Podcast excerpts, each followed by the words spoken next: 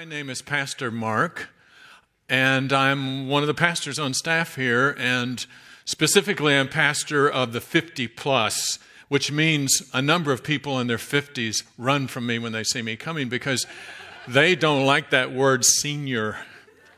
We don't use it, by the way. We're, we're, we're, uh, we're different. We, we're, we're enduring, engaging people, and there's a long story to that. But this Friday night, uh, shameless plug, we're having a Zoom meeting online. So if you're watching and you've got a parent or someone who's not watching, tell them about it. Help them to get on that Zoom meeting. There's a link. Go on to Realm. If you don't know what Realm is, Realm is the Facebook of Grace Covenant Church. That's the best way I can describe it. That exciting name, Realm, alone should really just kind of do it. Okay. My notes disappeared. That's not good. All right. Uh, comeback notes. There we go. Uh, we are in a, a four week series, as was mentioned by HB earlier. The series is called Prayers That Change the World. First uh, week, two weeks ago, Pastor Sean shared prayer that changes individual individuals. Last week, Pastor Corey shared on prayer that changes leaders. And tonight's topic that I've been assigned is prayer that wins the city. Those are bold titles, you know? Prayer that wins the cities. That's audacious, isn't it? You know, they, they say coaches, you know, who come on, they get hired and they say, our goal is to win the Super Bowl, that that's arrogant. Well, why, why did they get hired? I mean, what are they, what are, oh, we're just going to try hard. No, they're going to, they want to win the Super Bowl. Well, we want to win the city. And it just so happens that we have a champion who's quite good at that sort of thing. And as we sing very often, he's never lost a battle. I'd like for you to look with me at a passage. It's a familiar passage to many of you. It's from 2 Corinthians chapter 10. 2 Corinthians chapter 10. I'm reading from the English Standard Version. And it's amazing. We've got all these versions of the Bible in our language. It's just phenomenal, isn't it? So I'm reading from the English Standard Version. Uh, and I'm just going to read three verses verse 3, 4, and 5. We're going to make this as simple as we can tonight. And Paul is writing, and I'll just say that this is an aside because Paul is beginning his defense of his apostleship because he had a very immature church on his hands. And they were hearing uh, ugly things about him from other people who really wanted their affection. And this happens in the ministry a lot. People who are fleshly and immature. They want power and they want power over people. And they were jealous that these, that these Corinthians looked to Paul as their father and the Lord and they were trying to win them away. And so he begins this defense, but we're not going there. He makes this aside. And Paul's asides are just absolutely amazing. And this is one of them. Verses 3 through 5. He writes this For though we walk in the flesh, we are not waging war according to the flesh.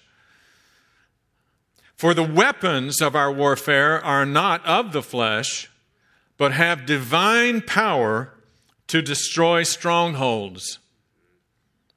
We destroy arguments and every lofty thing raised up against the knowledge of God, and take every thought captive to obey Christ.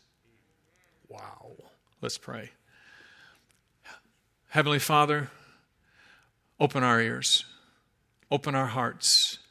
Make prayer warriors in this room and online tonight. In Jesus' name, amen. I want to look at three things from this passage. Uh, we're talking about prayer that wins the city. And there's very, three very important aspects here. Uh, Prayer that uh, wins the city involves spiritual warfare. Prayer that wins the city involves spiritual weapons. And prayer that wins the city involves spiritual objectives. I do want to say this there's a lot of prayer that I won't cover tonight. There are many aspects of winning the city that I won't cover tonight. What I'm going to cover is narrowly focused but it's important because it is so often neglected by so many churches. In fact, there's entire branches of the church that really don't even understand or, or much believe in the kind of prayer that I'm going to talk about tonight. And, uh, but This type of prayer is extremely important. And it's the starting point for all else that we do in winning others and in winning our city. So I'm going to focus on this oft neglected topic. And first thing, prayer that wins the city is spiritual warfare. Look at the language Paul uses in verse 3. He says, For though we walk in the flesh, what he's saying is, though we live in physical bodies. And by the way, if you're not in a physical body here, you're not here, right? You know, this is our earth suit. We've got to have these to stay here. When this dies, guess what? We go somewhere else. We fly away, as the old song says. For though we walk in the flesh, we are not waging war in the flesh. Eh, we read over these things sometimes and kind of pass over it, but he just said that we're at war. That's, that's the most significant thing I see in that. We are in a spiritual war. A spiritual war. And that means that we're not fighting people's bodies, we're not fighting uh, human beings. In fact, we're fighting for human beings. And that's important. So we're not fighting a battle that's against people. It's a spiritual battle. And a lot of people think when they, when they hear that spiritual, they think, you know, oh, enthusiasm. And the, no, we are fighting a, a battle that starts in a heavenly realm that is different than the physical realm, but interacts with the physical realm. And this spiritual realm is infested with fallen demonic personalities. The ultimate one is Satan. He's not, he's not like God. He's not omnipotent. He can't be everywhere at once. But he has all these minions and he has all these imp demons that he sends out. And there's some coordination among them and they work to try to thwart the church of Jesus Christ and the people of God and the work of God. That's what they're up to. And one of the ways that he's working so well is that he's convincing a lot of the body of Christ that either they don't exist or if they do exist, that you don't really engage them in war. But we're called, we're not called to simply know about them or to uh, pray about them. We are called to engage them and to attack them. Amen. Praise the Lord. They're evil forces. Jesus in Luke uh, 10, he sent out 72 on a mission. And they came back and they were so excited. And hear what they said. The 72 returned with joy. And they were saying, Lord, even the demons are subject to us in your name. Wow. First of all, there's a presupposition that there are demons. I know a lot of people in our world don't believe in demons. They must not read the newspaper. They say, oh, mankind is basically good. They must not read the newspapers or the news whatever they're called today, the, the online. They're not reading their devices. What's wrong with these people? So he says, even the demons are subject to us in your name. And this is before the Holy, baptism of the Holy Spirit came down on, uh, on, in Acts 1. And then verse 18, he says to them, while he was rejoicing with them, he said, I saw Satan fall like lightning from heaven. Church, Last Friday night, we had a praise meeting in here. And, and, and a lot of people would come in and they would look at this and say, Oh, look at that enthusiasm. They really believe what they're singing. Isn't that, isn't that quaint? Isn't that wonderful? You know what Jesus saw? He saw Satan falling from heaven like lightning. You want to know why people come to believe when they didn't believe? You want to know why people begin to be healed or people experience or have a hunger for Christ when they didn't have a hunger for Christ before?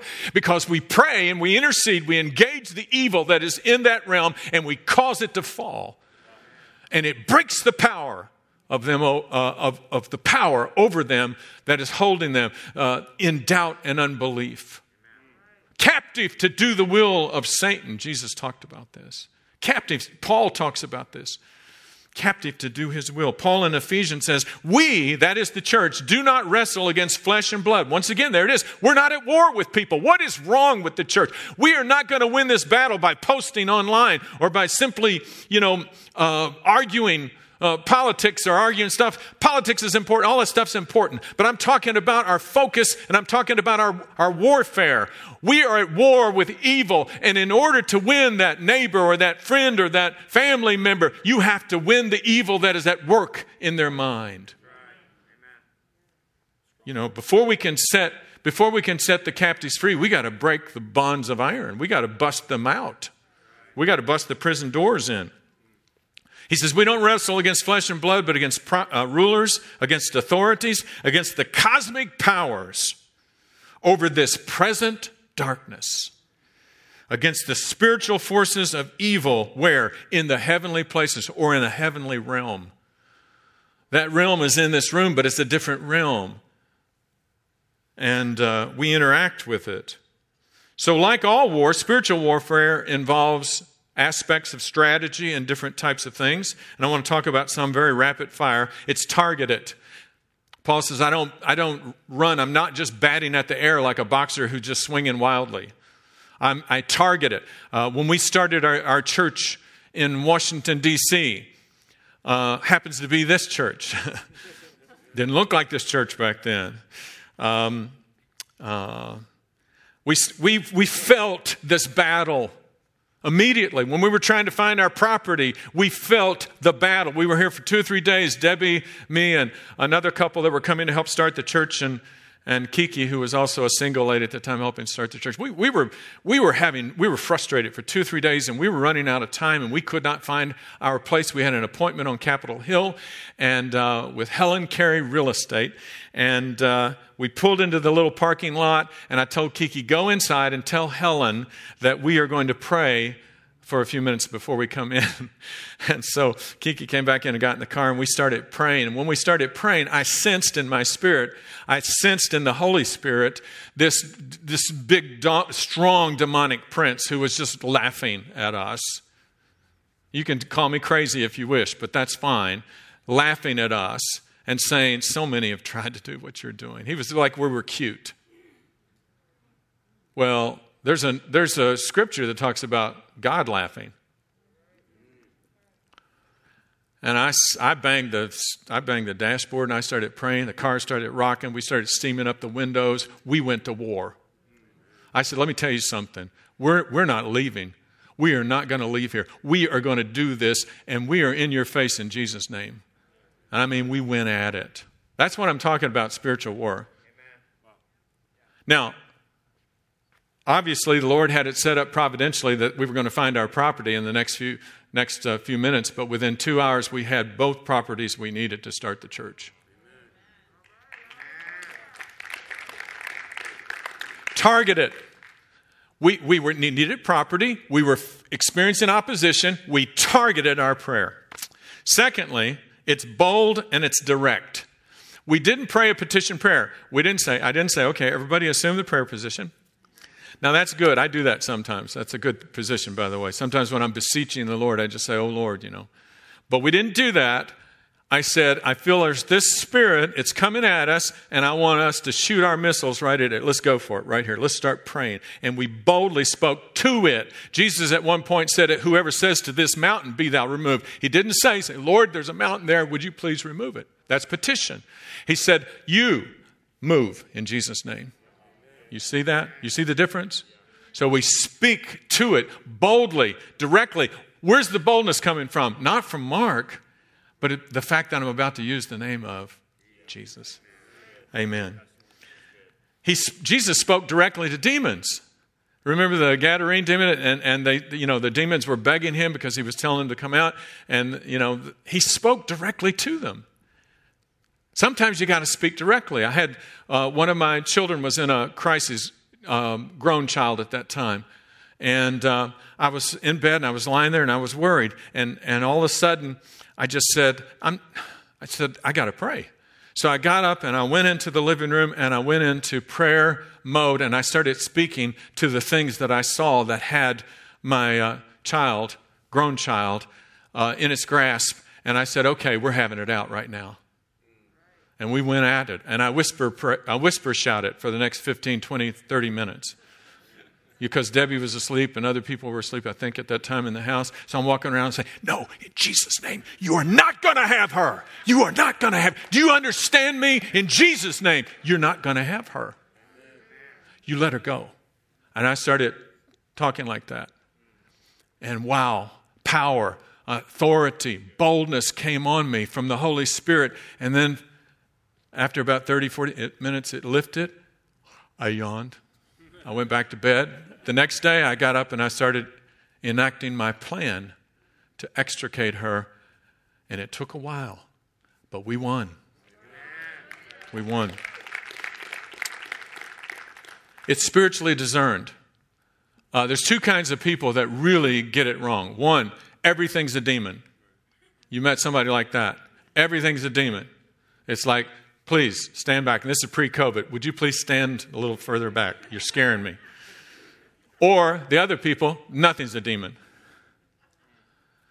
And we need to know, you know, everybody's tires go flat, different things happen. Not everything is the devil. None of us are that important. But when you get involved in a mission, you know, then you might have some opposition. Um, we need to be able to discern. Remember, uh, the king of uh, Syria said, Hey, I want to know on his, he had his staff together, I want to know who you all are, are telling uh, the enemy what's going on in our staff meetings. And they said, It's not us, it's that prophet, Elisha. Uh, the Holy Spirit, they didn't say the Holy Spirit, but the Spirit tells him what the king says in his bedroom. Uh, that's the church, guys. He says, he, he pours the Holy Spirit upon us. Why? So that we get in a good mood? It's for the mission, it's for souls, it's for war. Amen. Praise the Lord. Um, I'm going to move on. Uh, I'm not going to use that illustration. All right, so prayer that wins the city involves warfare. Secondly, it involves weapons. If you're going to go to war, you got to have weapons. When I was a young man, 18, I went to a war. They actually called it a conflict. It was called the Vietnam conflict. And I found out when I got there that that conflicts were very much like wars. that guys were shooting at one another. You know, I felt like Butch Cassidy and Sundance Kid, you know, and I looked at my buddy and said, hey, these guys are trying to kill us. It was my introduction to geopolitical, uh, the geopolitical landscape. I thought, time out. You know, don't bother us. We won't bother you. Let's, you know, let's get through this. Uh, no, no, there was war. But they gave me an M16. It was frozen, didn't work. It had sand in it. It was a mess. I worked on it for two hours. That gun never misfired for me. Uh, but anyway, we have weapons. What, our, what are our weapons? Paul says in, in verse 4 the weapons of our warfare. Would you say that?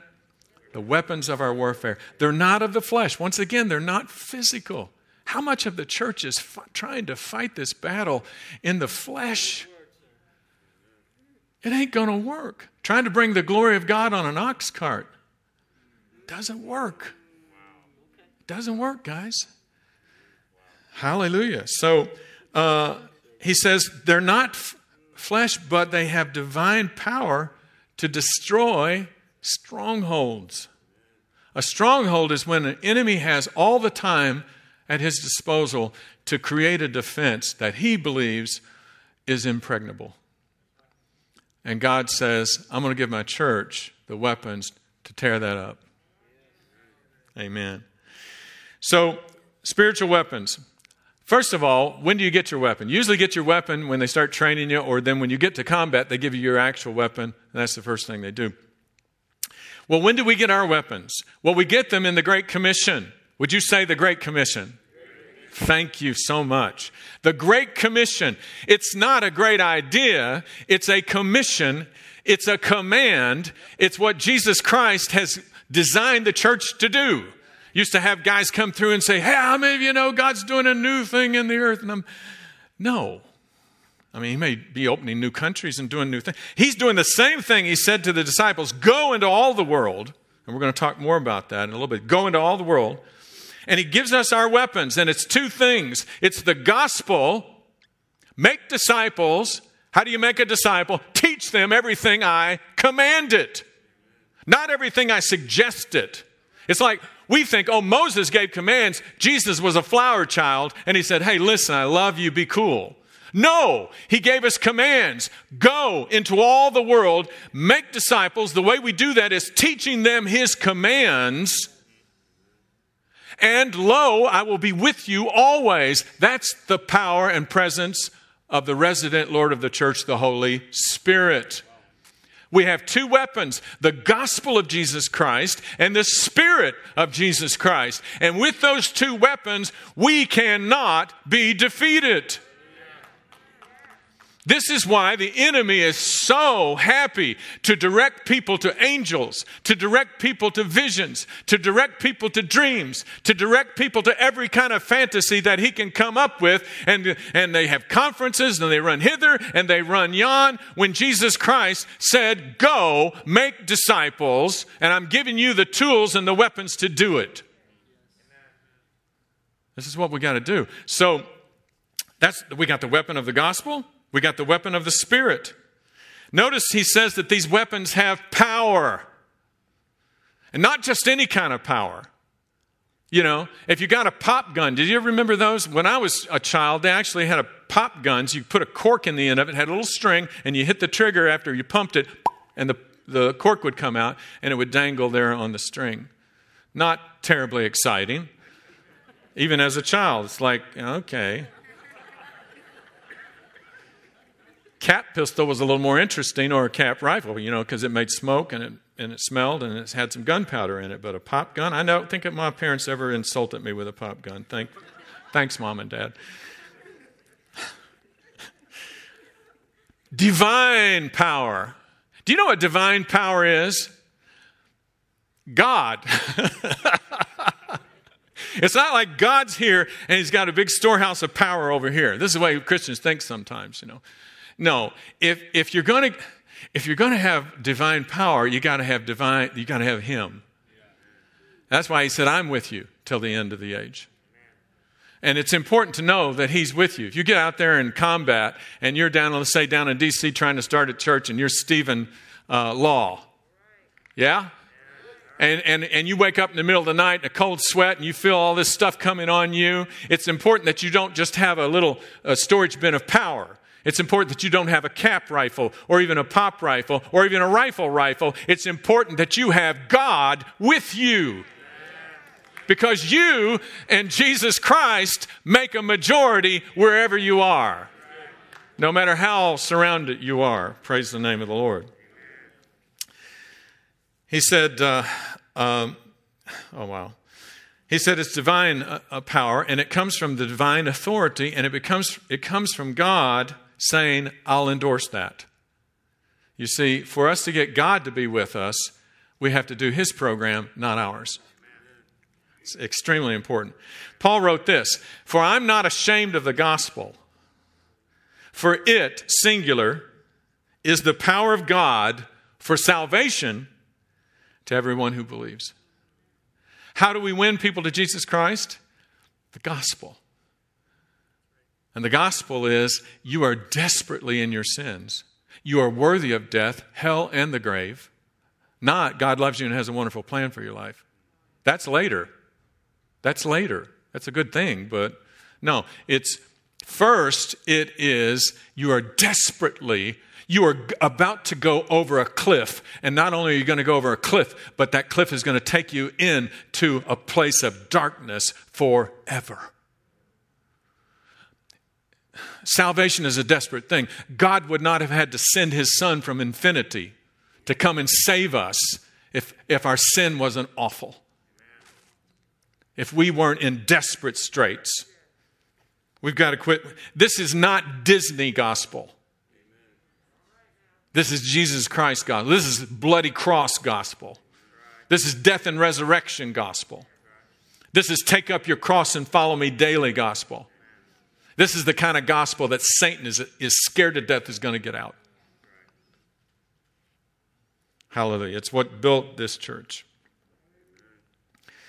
So, power. Jesus said it's not for, I mean, he told them, go to Jerusalem and wait. They said, are we, Are you about to do the end time stuff we've been waiting for? You know, we've been studying those end time books. We've been over at the bookstore. We bought some of the latest stuff. It's really cool. What do you say, Jesus? He said, Look, it's not even for you to know. And yet we got people still chasing that stuff. People buying books about it, buying books about the Nephilim in the Old Testament. You know how much we know about the Nephilim? Nothing. Don't buy a book on it. I can tell you that right now. Buy a blank book, the Nephilim. We just know the name. God have mercy. So, oh, wow. Oh, my goodness. He said, It's not for you to know the times of the season the Father has fixed by his own th- authority, but you will receive power when the Holy Spirit has come upon you. You will receive power when the Holy Spirit comes on you. I will receive power when the Holy Spirit comes on me. And when the Holy Spirit comes on you, Satan has a hard time recognizing who's who. Because there's this big, ooh. You know, I'm standing there throwing my little punch, and right behind me is Jesus. Wow. I had a guy who was going to beat me up. I won't tell you why, but he was going to beat me up. He was about two or three years older than me, about 20, 30 pounds bigger than me. And he said, I want to meet you outside after school. I'm going to beat you up. And I assessed the situation. And I said, if I go there by myself, he's going to beat me up. I'll get one punch in because I, was, I, I knew how to punch, but I would lose. I knew it. So I went to a couple of my friends and I said, Hey, I need you to come with me. So when I showed up, there he was, but there was behind me.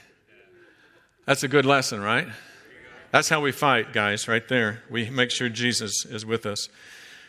So he gives us uh, the mission. The gospel provides us with a mission. The gospel provides us with the rules of engagement. When you're at war, you have rules of engagement. We're going to this village, we have civilians there. We're going to be careful. Do not fire unless you're fired upon, and do not fire if a civilian is in your range of fire. Rules of engagement. We have rules of engagement. Love your neighbor as yourself. Christians, if you like to post ugly things online, you're not being Christian. And you're disobeying your Lord's direct commands. You're wrecking your witness, you're grieving the Holy Spirit, and, you're, and you are detracting your own soul.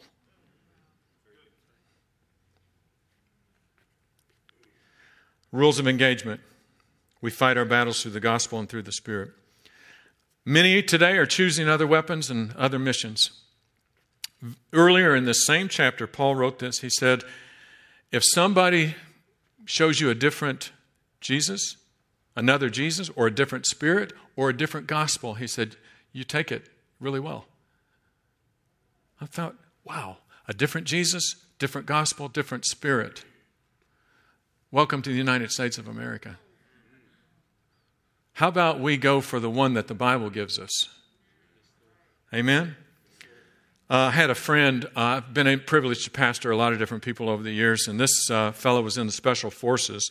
And every once in a while, he would disappear. His wife couldn't tell, she didn't know where he went. She said, I can't, he can't tell me. And then he would come back after a few days.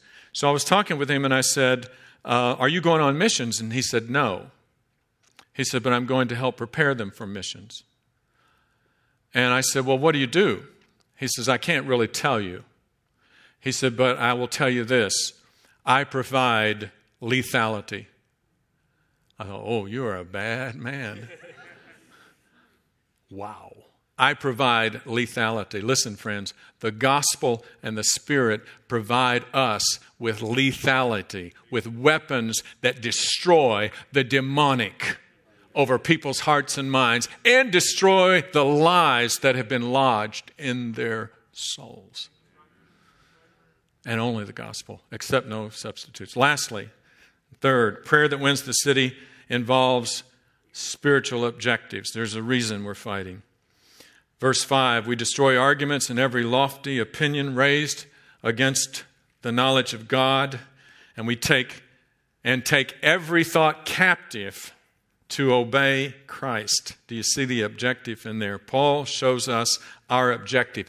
In this passage, he shows us what victory looks like. We say, Have we won the city? Uh, we'll know. We'll be able to know.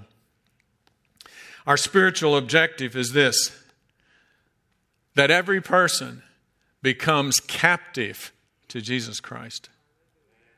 Captive to obey him. Uh, the great Martin, uh, great Martin Luther um, had flaws. He had flaws. Um, in fact, every great man of God has had flaws except Jesus Christ. Okay? So they do good, they do some evil. But anyway, he, he did some amazing things, including the, the Reformation, which is off the charts. But anyway, he. Um, God have mercy. He wrote a book uh, called uh, The um, Bondage of the Will. It's not easy reading, it's not light reading. His ultimate point is simply this you're either a slave of the devil or a slave of Jesus Christ. You're either captured by Christ or you're captured by the devil. And the notion of free will is an illusion. Being captive to Satan leads to a false freedom and death. Yeah, you can finally take that drug you want. Wow. And then you start deteriorating. You can, you can drink all you want, you start deteriorating. You can have all this, you know, relationships you want, it start deteriorating, and you come undone. You can have all the money you want, and then your God lets you down. That's false freedom. Jesus Christ is seems like a bondage, but no, it is freedom because you become who you were created to be. You become free to be what you were created to be, and you become filled with the Holy Spirit with righteousness, peace, and joy in the Holy Spirit. Praise the Lord. So we're either giving our will over here or we're giving our will over there. So every thought, we're bringing people to be captives. The progression of winning is this we win over the demonic, and then we win through moral excellence because people will begin to listen to us because of our excellence, our humility, our servanthood. You want to just foghorn off all day on the internet? Nobody's going to listen to you. You might as well go out into the backyard at 12 o'clock midnight and speak to the moon. You don't listen to them, do you? No. It's like, oh, there she goes off again. what good are we doing? You take that same energy, go into your room and begin to intercede, get filled with the Holy Spirit. Now, when you come out, you got something to say that's worthwhile. And you may have prayed someone into the kingdom.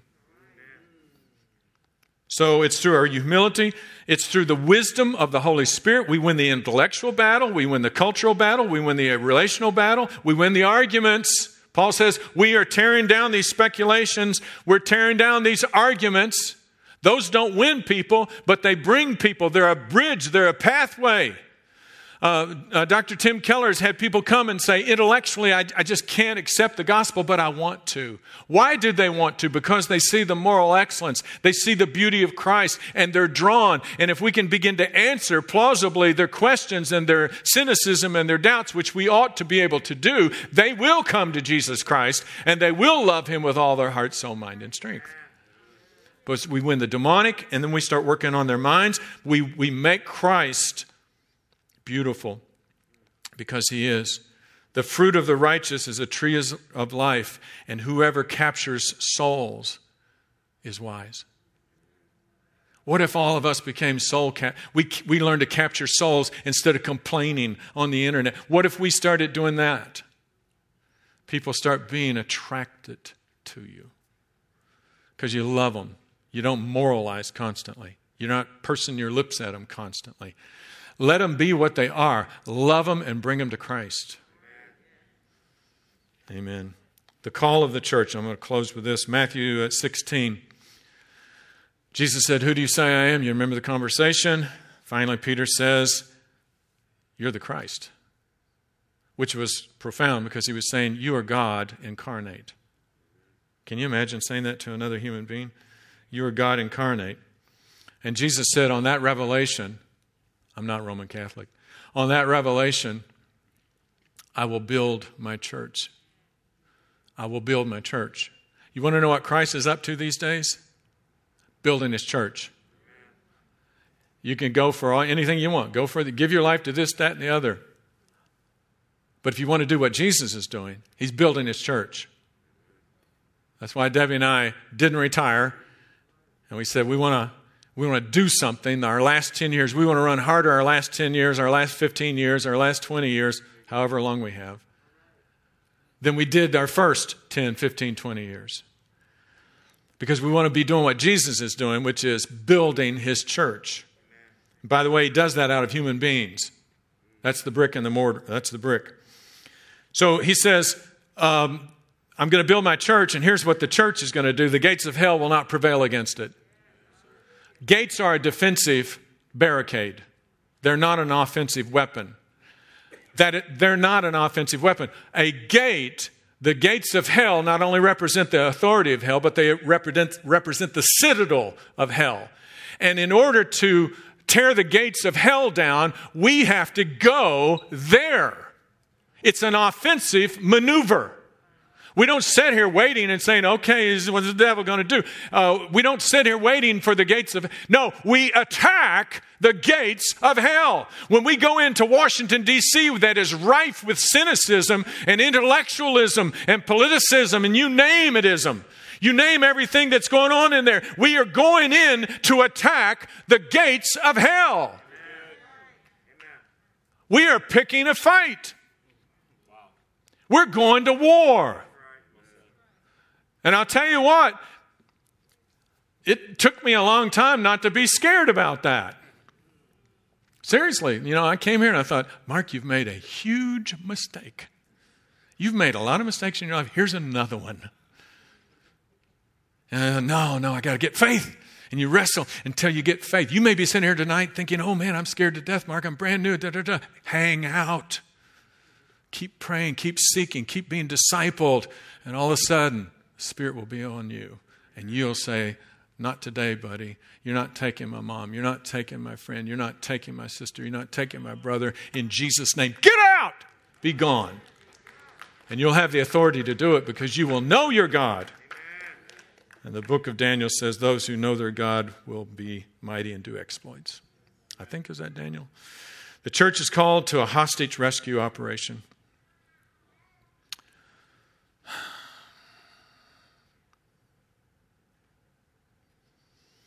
Paul says, when he was called, God said this I am sending you to open their eyes so that they may turn from darkness to light, from the power of Satan to God.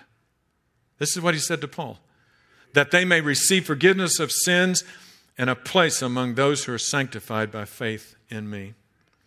For the creation is subject to futility because because of him who subjected it, in the hope that the creation itself would be set free from bondage and corruption to obtain the freedom of the glory of the children of God. You and I are the ones who are going to set creation free through Jesus' name and the people who follow us. God's agenda has always been to capture people. Psalm 2. I will tell of a decree. The Lord said to me, You are my son. Today I have begotten you. Ask of me, and I will make the nations your heritage and the ends of the earth your possession. The church has, is called to fulfill that psalm. He said, Go into all the world, get the nations, set them at my feet. The Father has decreed it. Who is going to get these nations? The church. That's what the Great Commission is all about, guys. The Father has promised the Son the nations. We, the church, are commissioned to go and get the nations for Him. That is part of the heart and soul of Grace Covenant Church. You can see there's no room for racism in there, is there? We want every tribe, every kindred, every tongue. We want everybody. Sinner, saint, ain't, we don't care. You're not safe if you're a human being. We want to win you. As I'll close with this, as Great Britain entered World War II, on May 13, 1940, in his first speech to the House of Commons after being given the prime ministership, Winston Churchill laid out his administration's objective for war against Hitler and the German Axis, which threatened their very lives and existence. He said this You ask, what is our policy? I can say it is to wage war by sea, land, and air with all our might and with all the strength that God can give us, to wage war against a monstrous tyranny never surpassed in the dark, lamentable catalog of human crime. That is our policy. You ask, what is our aim? I can answer in one word it is victory. Victory at all costs. Victory in spite of all terror. Victory, however long and hard the road may be. Your man or woman here watching online, how about taking up that call for Jesus Christ? I don't care about the terror. We don't care how long the road. I'm signing up. I'm becoming a foot soldier in the army of God. Jesus' command to his church in the earth is no less than what Churchill declared. He requires unconditional surrender, he expects total victory. That is the object of our warfare. That is the call of the Church of Jesus Christ. That's the object of prayer that wins the city. Though we love our neighbors ourselves and strive to treat every person with the kind of love and care and respect the gospel demands, our battle is not against them, it is for them. But our goal is to utterly destroy the demonic powers over human lives and through the gospel to bring every heart and every mind into full captivity to obedience to Jesus Christ. That's our objective. And He's given us the weapons to do it. Let's pray. Father, speak to us with all of our heads bowed and our eyes closed, is there someone in the room tonight who has not been following Jesus Christ and you're ready to sign up? You've been, you don't know who you are, perhaps. You, maybe you've been living in fear. You're ready to step out of that and step into this war for Jesus Christ. He will give you the power to do it. Would you lift your hand and put it back down? Is anybody here like that? Hold it up long enough for us to see. Can't see. Is there anybody?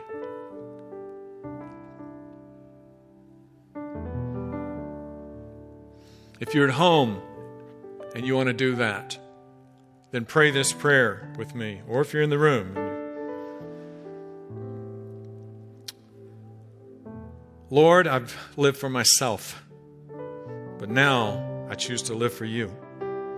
I believe in my heart that Jesus died for my sins and that he was raised on the third day, and now he is king over all. I confess him now as my Lord and my Savior. Amen.